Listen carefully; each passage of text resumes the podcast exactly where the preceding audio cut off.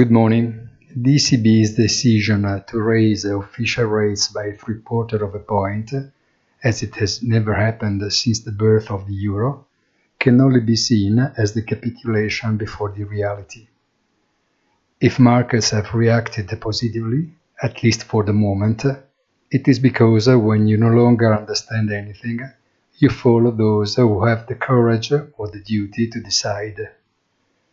The obsessive rhetoric of the temporary nature of inflation has given way at this point to a relentless fight against the entrenchment of its expectations, even if now the effort will prove to be very painful and the results more uncertain, as we learned from what is happening in the United States, where the Fed finally moved, late but still earlier than Frankfurt.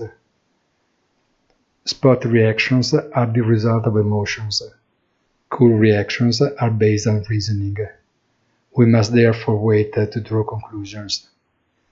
Have a very nice weekend, and don't forget in the late afternoon our weekly commentary Punto della Settimana on our site easy dash finance dot I T.